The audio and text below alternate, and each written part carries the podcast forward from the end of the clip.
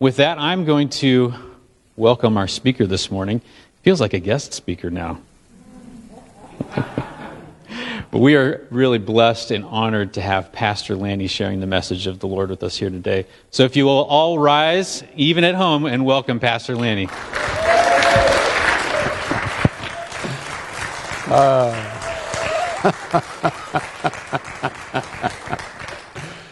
That's an interesting experience to be called the guest speaker at our Father's house. now, I'm going to take one minute to underscore how important I consider it to be that you hear Jay's voice when he says, Get your stuff together.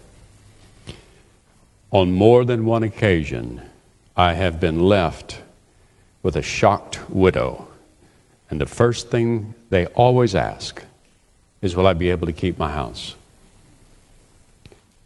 None of us are guaranteed tomorrow.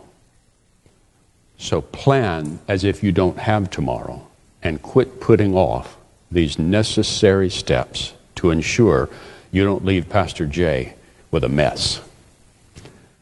You're welcome.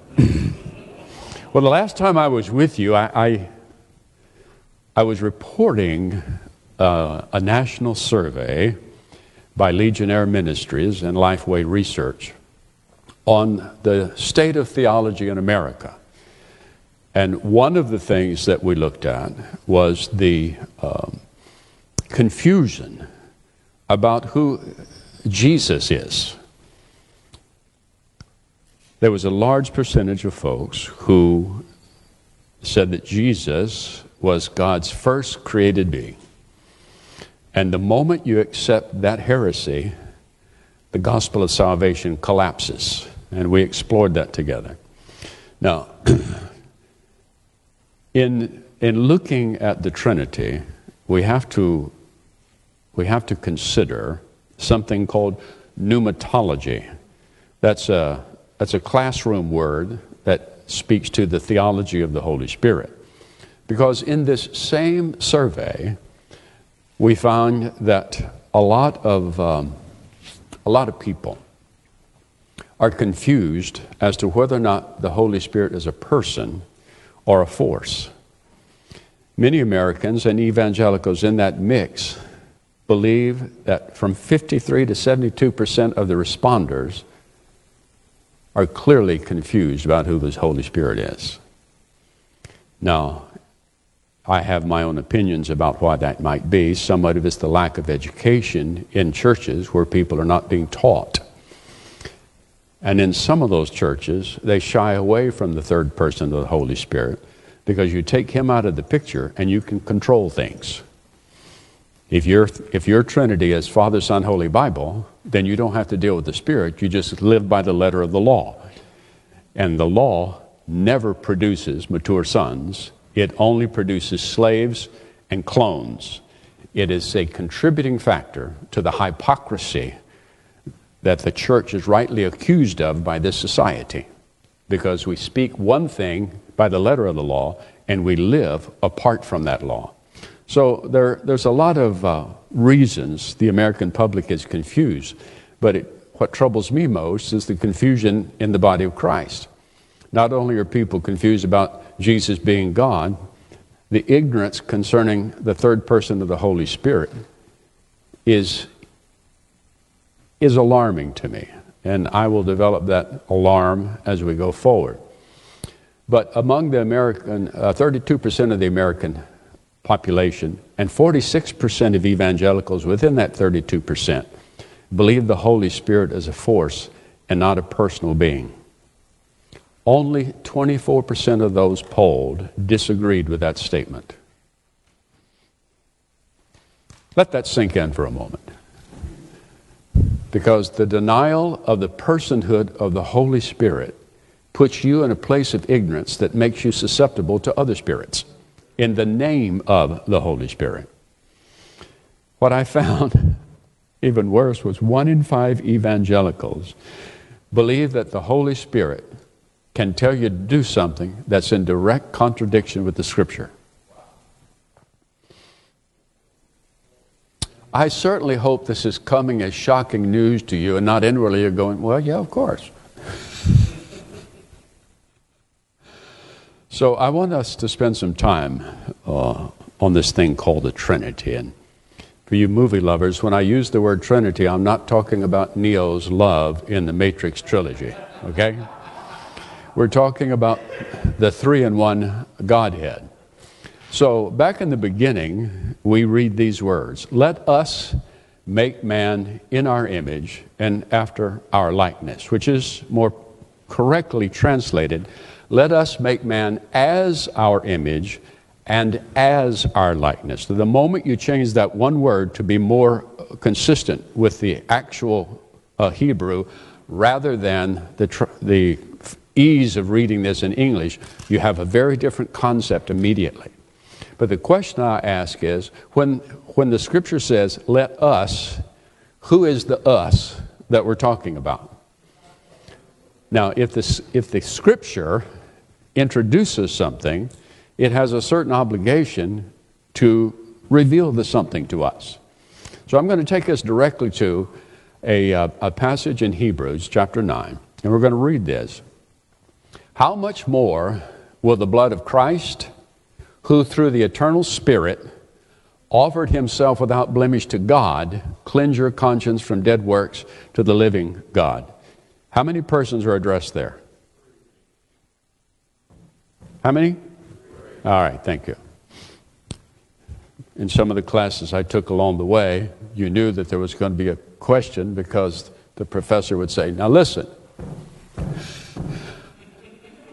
And you would write that down because in, in undergraduate work, you, you learn to the test. You don't learn the information. So, when we take a look at what Hebrews 9 has to say, we see him addressed as the eternal spirit. Now, when you say he is the eternal spirit, that means there was never a time when he did not exist. Okay? What do you call someone who has no beginning and no end?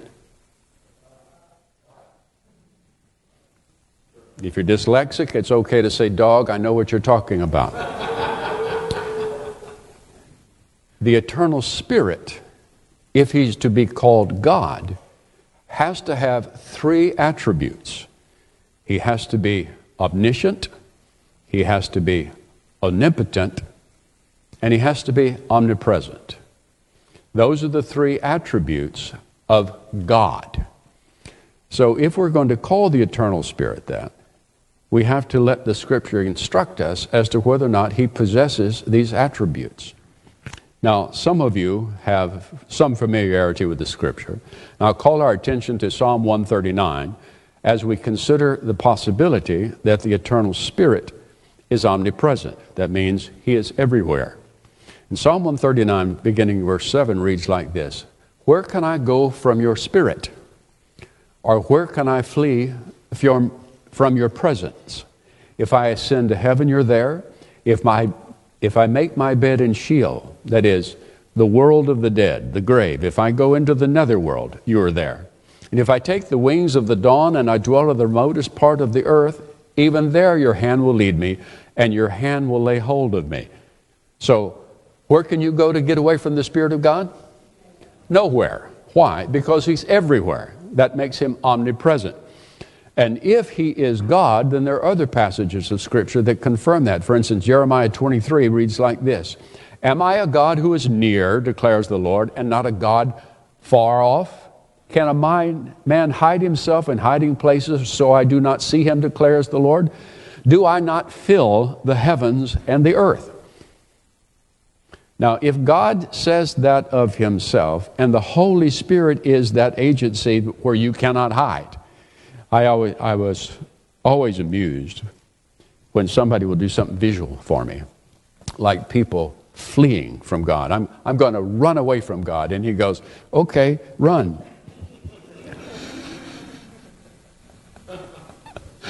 uh, I've always enjoyed that. one. the eternal spirit is everywhere.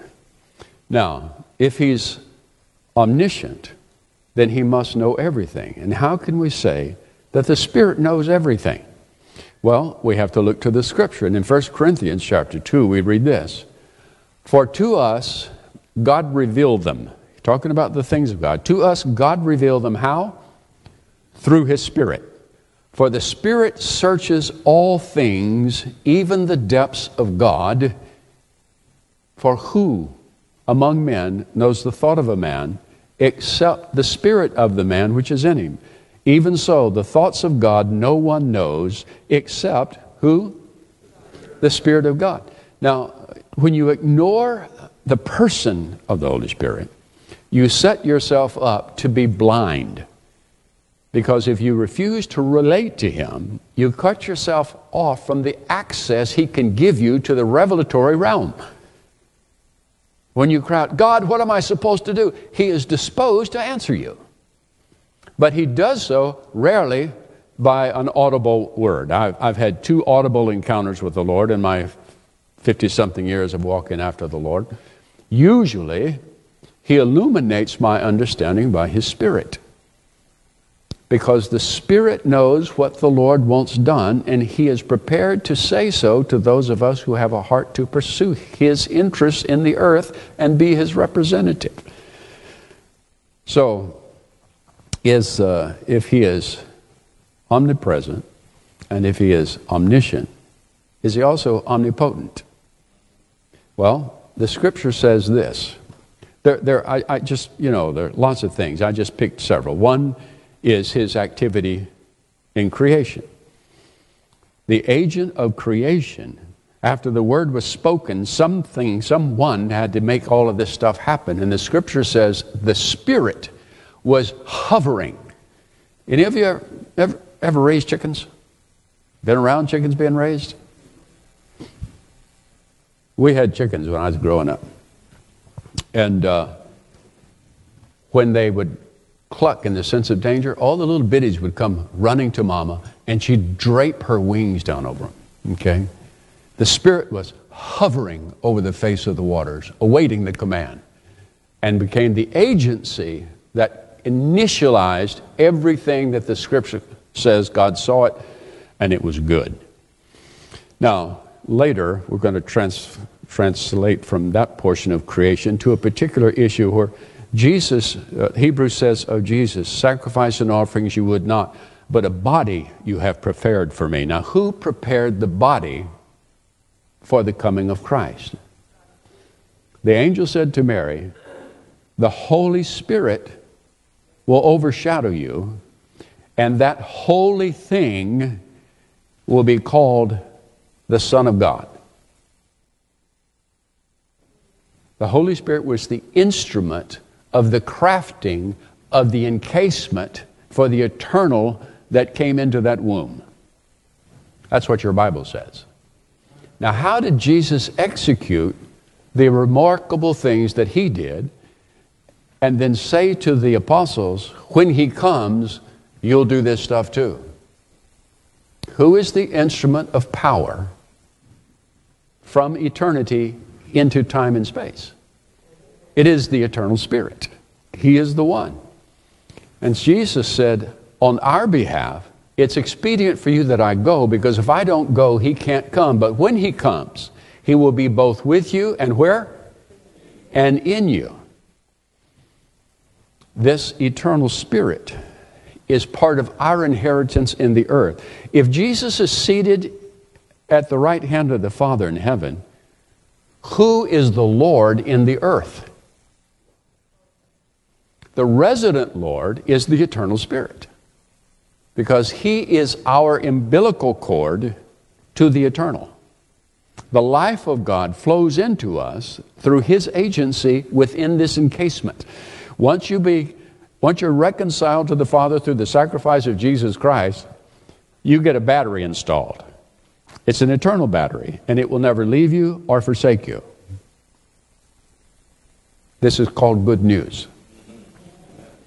Now, in addition to being part of creation, crafting the body, being the power of the Most High on display in the earth, Peter says this about the activity of the eternal Spirit. For Christ also died for sins once for all, the just for the unjust, so that he might bring us to God, having been put to death in the flesh, but made alive through the Spirit.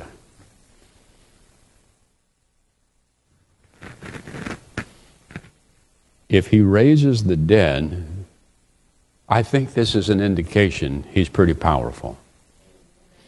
And if all these things be true, then it is legitimate to start talking about the eternal Spirit as God the Holy Spirit.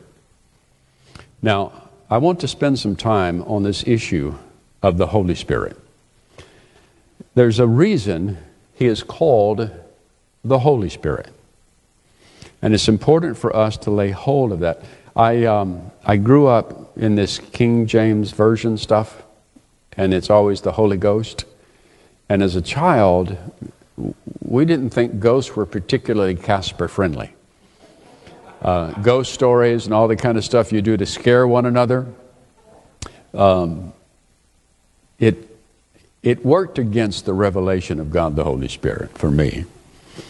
But as we consider the, the label, the Holy Spirit, it's important that we get a hold of some of what that means in terms of His person affecting our person. Um, I learned just moments before I came to the platform, I got a notice that says, Your battery is degrading, which is an alert to me that I'm going to have to replace it. But in the meantime, we have this extraordinary thing called electricity. I am familiar with it in a variety of ways because I've been on the receiving end of some of its administration.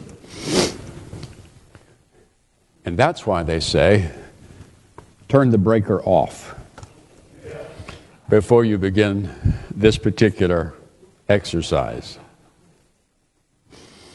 Now, in this, um, in this teaching, I have made a point of starting out in Hebrews chapter 9 so we could look at the label, the eternal spirit. That's an important thing for us to stand, understand. But when you start to talk about the idea of the Holy Spirit, there are things that you need to get clear in your understanding for it to be meaningful to you. So I'm going to, I'm going to take something that looks like it's totally unrelated to this topic to try to make a point. And I want to look in Leviticus chapter 13. And many of you know that on a really restless night, you just can't seem to get to sleep. If you open up the book of Leviticus and start reading, or any chapter really, because I've concluded the devil would rather give you sleep than let you meditate on the word at night. So, anyhow, in Leviticus chapter uh, 13, there are, there are elements here that should inform us. And, and in verse uh, 45 and 46, it reads like this As for the leper who has the infection, his clothes shall be torn, and the hair of his head shall be uncovered, and he shall cover his mustache and cry, Unclean! Unclean! He shall remain unclean all the days during which he has the infection. He is unclean. He shall live alone. His dwelling shall be outside the camp. That's the law. In Numbers 19:22, we read furthermore, anything that the unclean person touches shall be unclean, and the person who touches it shall be unclean until evening. So what happens when a clean ceremonially clean person touches a ceremony or actual unclean thing, you become unclean. And there are, there's a prescription for your behavior. Now, this law was in effect even when Jesus came onto the scene. So in Matthew 8, in chapter, uh, chapter 8, verse 2, a leper comes to Jesus and bowed down before him and said, Lord, if you're willing, you can make me clean. And the Lord said, I'm willing, and he reached out and touched the leper, and the leper became. I thought Jesus was supposed to become unclean. Did he break the law? Mm-hmm. Yeah, he did. Why? because he is superior to the law. All of that stuff was a shadow to instruct us about what would happen when the Messiah arrived. So, what is the connection between Jesus healing a leper and calling the eternal spirit holy? Please tell me, Pastor. I'm glad you asked. Okay, here we go. In the Lifeway study, the American public responded to this statement Everyone who sins a little, everyone sins a little, but most people are basically good. You will note that only 28% of the population disagreed with that statement. Now, one of the reasons they disagree is this they're ignorant. The other reason is they deny objective truth. And when you deny objective truth, it means truth is whatever you define it to be, and your opinion is just as good as my opinion because it's all about relativity. In addition, they ask another question. Even the smallest sin deserves, deserves eternal damnation. And if you look at that, you see 65% of the population disagree with that statement at some level. There are two fallacies represented in this survey. The first is this Despite what you might personally think, the Bible is clear that people are not basically good. And if you have that foolish notion in your mind, you need to hit the delete button right away. People are not basically good. Therefore, just as through one man sin entered into the world, and death through sin, so death spread to all men because all have all have sinned and come short of Okay, now the misnomer in this is thinking that you have to sin to be identified as a sinner. You don't have to sin to become a sinner. You sin because you are a sinner. Why? Because you come from a lineage of sinners. Once Adam sinned, that nature was transferred to all of us. Listen to this. In Ephesians chapter 2, and you were dead in your trespasses and sin, in which you formerly walked according to the course of this world, according to the prince and the power of the air, of the spirit that is now working in the sons of disobedience. Among them, we too formerly lived in the lusts of our flesh, indulging the desires of the flesh and the mind, and were by nature children of wrath, even as everybody else. So the notion that people are basically good drives many of the social programs and political decisions of this country and every other country. When you think that people are basically good, you're going to give them the benefit of the doubt over and over and over. Even at this present time, laws that are designed to protect us from criminals are being washed away because, well, they're just misunderstood. They have been victimized. There's been all kinds. Listen, you got a sin nature you're going to do sin. How many of you taught your two year old to bite somebody? You don't have to teach them to misbehave. Why? Because they have a sin nature. So to say that people are basically good is an erroneous thought. Now, again, what has Jesus healing a leper and us being sinners by nature got to do with the Holy Spirit? Let's connect the dots don't want to leave you hanging. And maybe I should and say, we'll continue this next. No. It's quite simple. As sinners, we are all unclean. Can we start there? And when you're touched by the Holy Spirit, you're made clean. From that touch forward into eternity, the scripture calls you holy. And being holy is not about your behavior. Being holy is about the ascription that God assigns when the Spirit of God comes in. L- listen to this statement. Uh, several scriptures first. Do you not know that your body is a temple of the Holy Spirit who's in you, whom you have from God, and that you are not your own? I, I'm always amused when I hear the, the expression, I'm a self made man. No, you're not. God gives you the power to make wealth, He preempts whatever your, your ego is going to declare.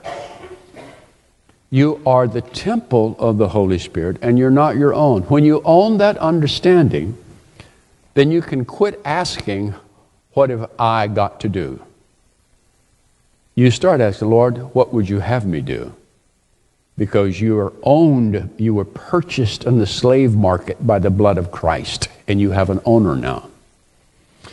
As you read on in the scripture, you'll come across things like this you also, as living stones, are being built up as a spiritual house for a holy priesthood. Now, when you go back into the law, you see all the things the priests had to do to become ceremonially, ceremonially clean. Do you have to do any of that? No. Why? Because the Holy One has put you on. You are His garment. If you sully that garment, what do you do? You ask forgiveness and you get right back in the game because he wears you as his expression of himself in the earth. You're a chosen race, a royal priesthood, a holy nation, a people for God's own possession. Now, the Holy Spirit is the representative of the Godhead who deals with us functionally and personally.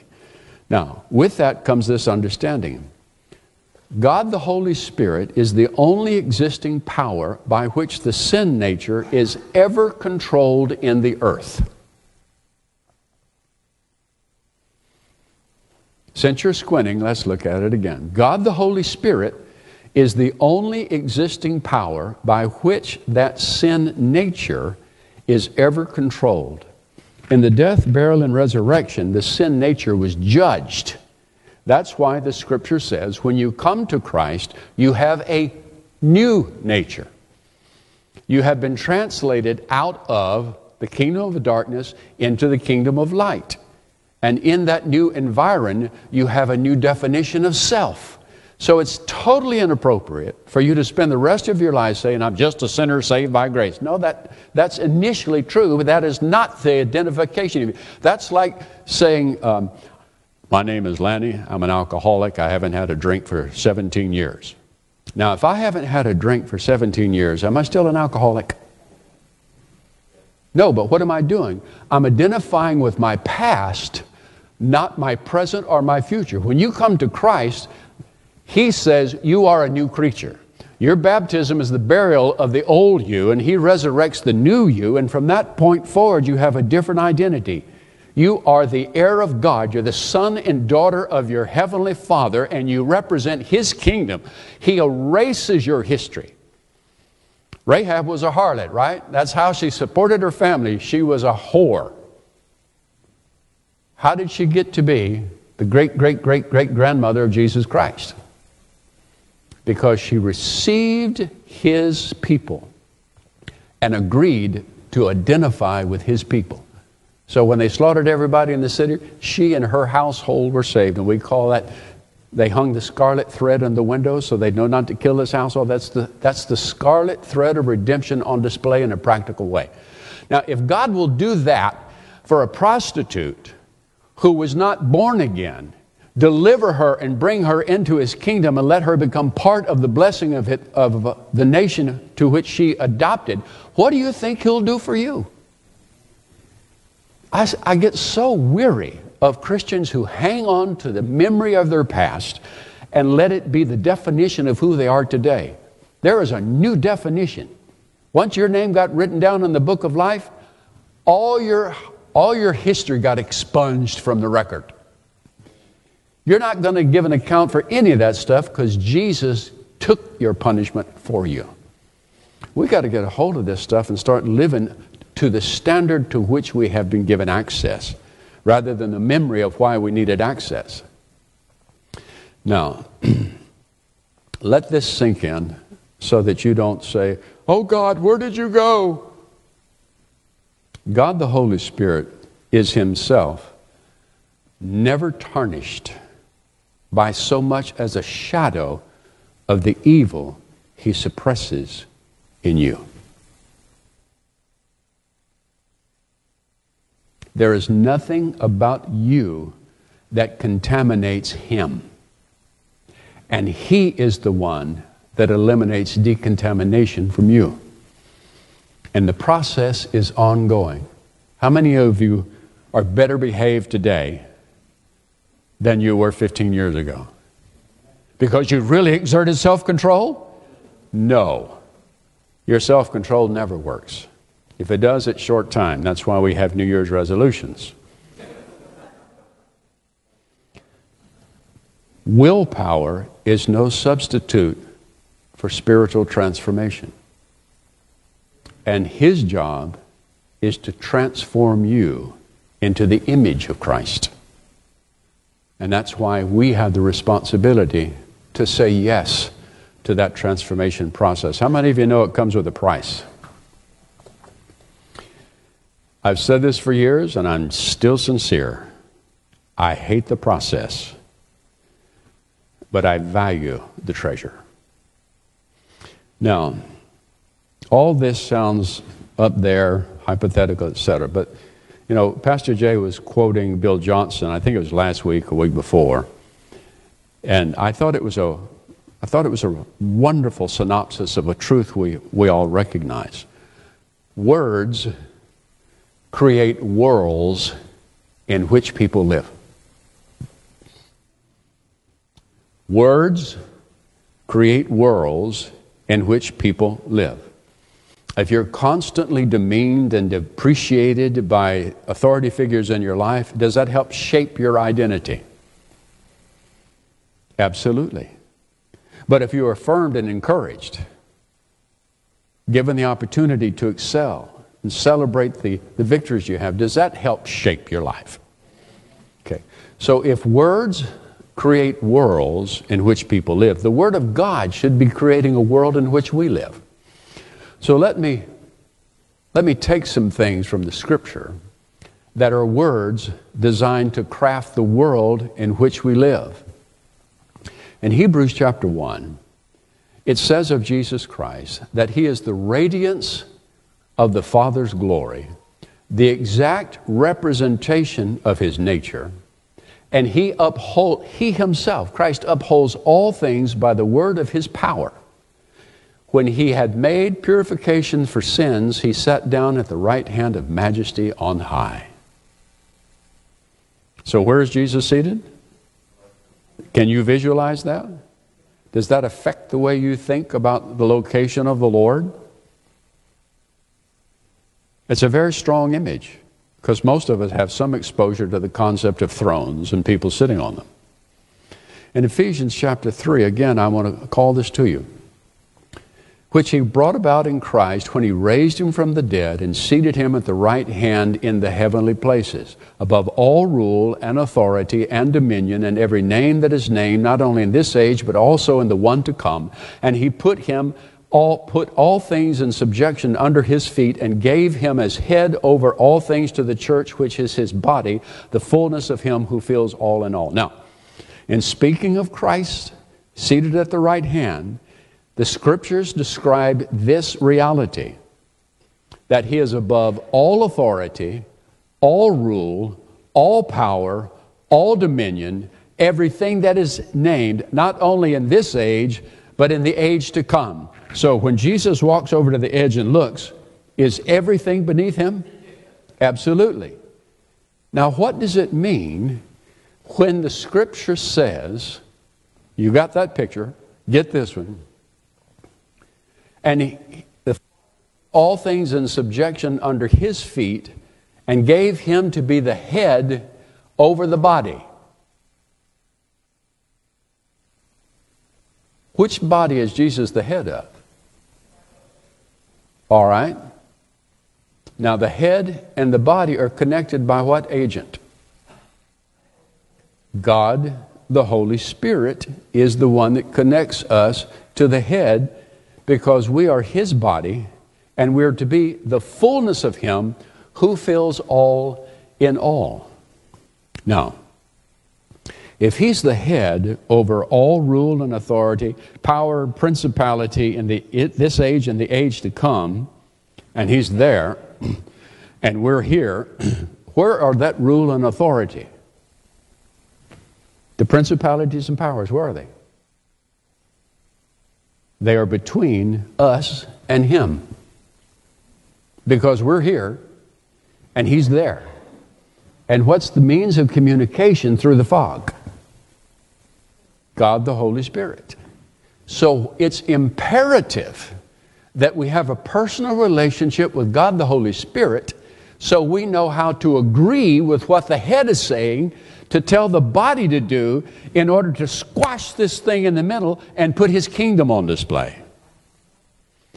Now, those words should create a world in which we live. The reality of our existence in the earth is that our response to the Holy Spirit allows us to agree with the head. And when you cut him out of the picture, you're left with just the scripture. Now, I honor the scripture. It is the Word of God. But I often need a Word of God in the moment. If all I do is operate on scriptural principles, I might be exercising the wrong principle at the wrong moment in time because what I needed was the Word of God in the moment. Remember, He led you in the wilderness for 40 years to teach you this one thing you shall not live by bread alone, but by every word that proceeds from the mouth of God, and God is still speaking. But you cut the Holy Spirit out, and all you have is this printed on a page. And occasionally, and it just leapt off the page at me. I'd read it a thousand times, and suddenly I understood it. Praise God for a moment of clarity. But in the relationship with God the Holy Spirit, our job is to learn to listen and obey because he knows what's going on in the mind of God. He is in agreement with the intentions of the Father. Jesus is wanting to communicate his strategy to those of us who exercise the tactics. And that person, that strategy, that revelation of the Father's intent comes to us through the Holy Spirit, not through memorizing Scripture. But you need to memorize Scripture, or else you will agree that the Holy Spirit can tell you to do something that is direct conflict with the scripture. I have listened to this nonsense for decades. Remember this pastor ran off with his secretary. Thank you, darling. ran off with his secretary. It was a big scandal. He didn't lose his position in the church because his definition was God called me to ministry, not to marriage.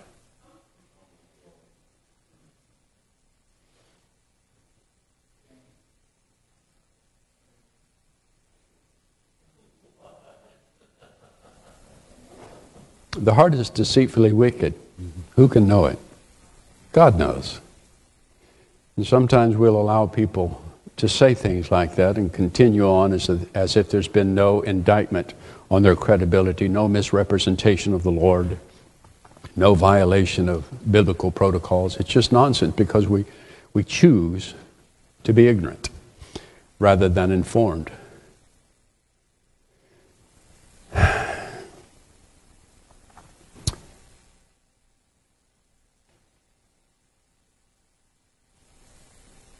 I'm going to sum it up like this.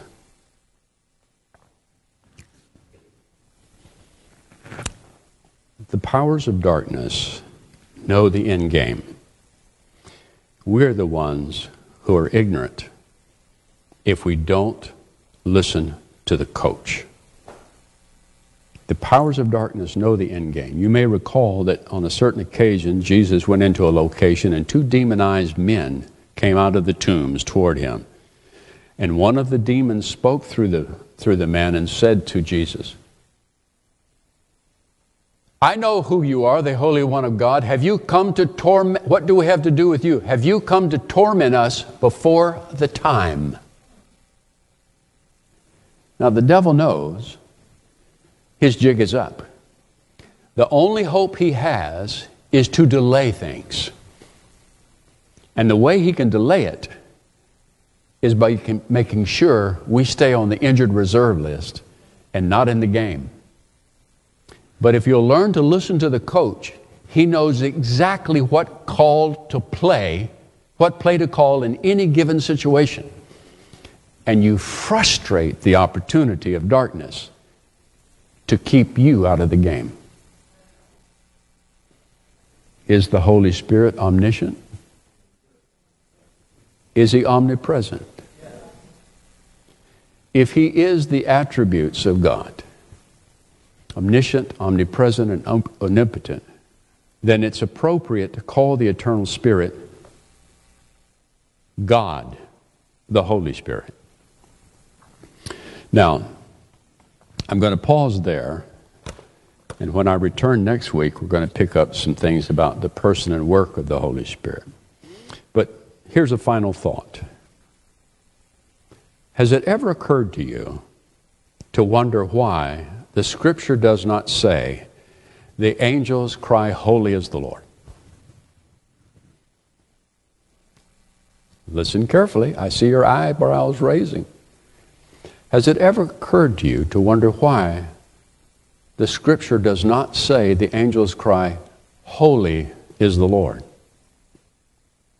Rather, they cry, Holy, holy, holy is the Lord God Almighty. Ron, do you have something to share with us? Oh, there it is. Let me see if that's on. It is now. This is a really awesome word that came in um, yesterday, but it applies today um, so well. And so, how are we connected to the Godhead? What's the vine? Okay, so the Holy Spirit is our connection. Let me read this picture, this uh, picture that was received. I saw a picture of hearts, all plump like heart balloons, different sizes and colors, plus some multicolored ones. Some hearts were attached to a vine, connected to the vine as believers are, such as in John 15. Some were floating over the vine or distanced from it. I sense that the colors have to do with calling, the way a heart is called to love or serve. The size of the heart increased by the breath of the Holy Spirit, but only if connected to the vine.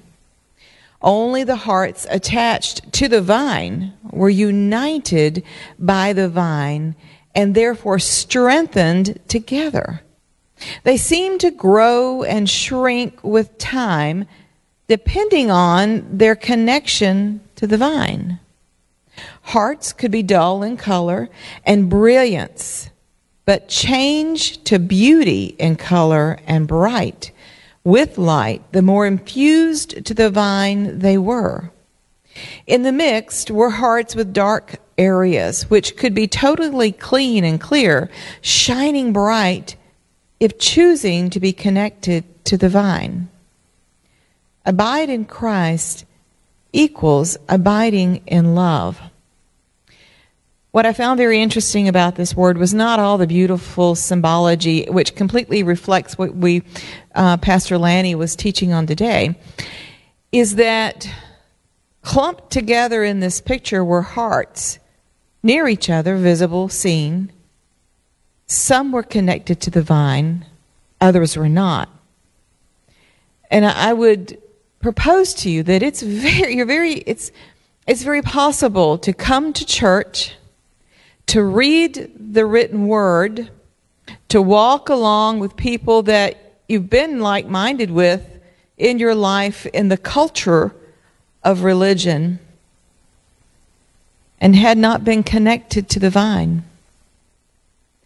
It was also possible in this picture to, well, we know that Just like Pastor Lanny was talking about with his computer, his laptop battery, he needed to plug in again. We do have to plug in. We do have to refresh ourselves in the Holy Spirit.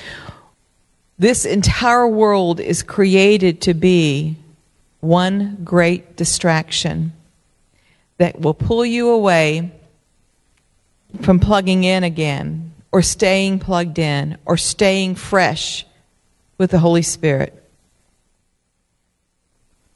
I thought that was a great word to visualize a lot of what Pastor Lanny was speaking about today.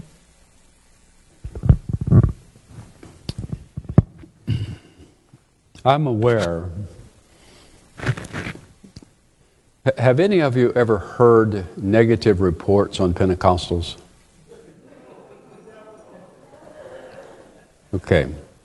Um, one of the challenges that I had to face personally when accepting the dictates of the Lord to pastor an Assembly of God church was I knew immediately I would be identified with all of that stuff you just chuckled about.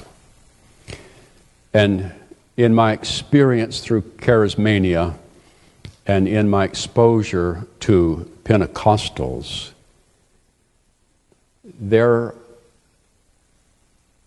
there's a lack of clarity about what it means to relate to the Holy Spirit and to represent the Lord. And much of what I have personally observed, I have found offensive to my senses.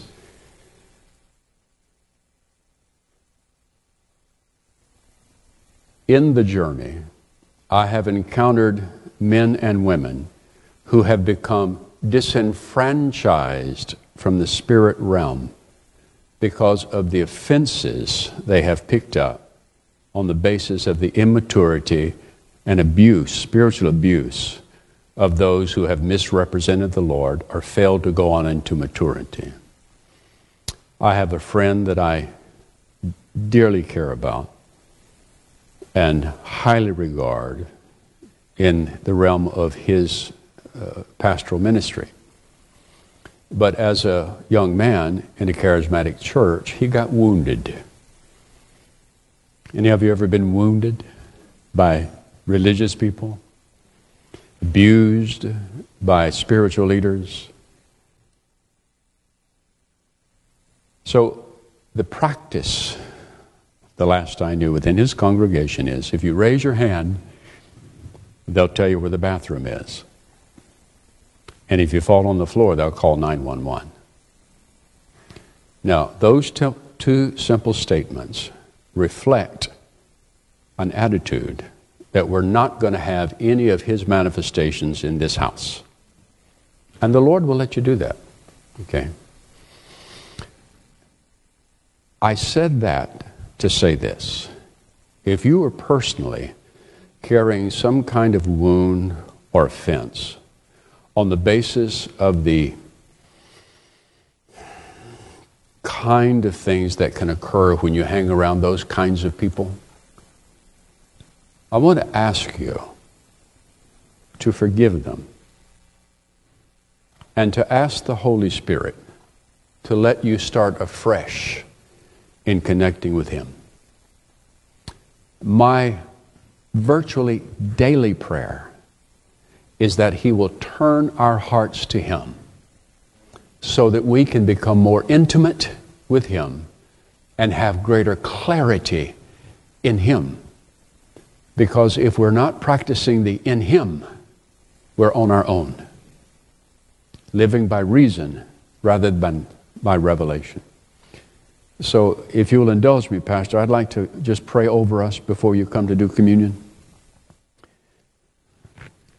Father, I'm so grateful. So, so deeply grateful for your many kindnesses to us over the decades we've shared life together with you. I'm so thankful for the attentive care that you have exercised in helping us to become more appreciative of who you are, for having invested so freely in this house over the decades to create in us an expectancy for your presence, a thanks, a, an attitude of thanksgiving for even the smallest thing we perceive as your activity. I thank you for all the rigors we've gone through to try to come to a place of greater understanding of what it means to represent you in a fashion that is clearly spiritual, but is not frenetic. In this moment of grace, I ask you, God the Holy Spirit, to awaken in us a fresh desire to relate more intimately with you, that you might give us greater revelations of Christ and the Father, that you might help us identify more closely with the calling you have on each of us and what we as a people are to be together. I speak, I speak of Father's blessing over this household and all they represent in the various spheres of influence you have assigned to each of us. I pray for greater increases of your manifest presence and greater wisdom on how to administrate that presence. I ask, Lord, that there would be an awakening in us for the hour in which we live will not be taken captive by the darkness that's at work in this culture but we will be able to hear what heaven is saying and give the amen of God in the earth. To this end, Lord, I commend each of us afresh into your tender care, your divine protection, your supernatural provision, and our global awakening to the kingdom of God and the household of the Father being put on display to the glory of God in Jesus' name. Amen. Pastor Jay.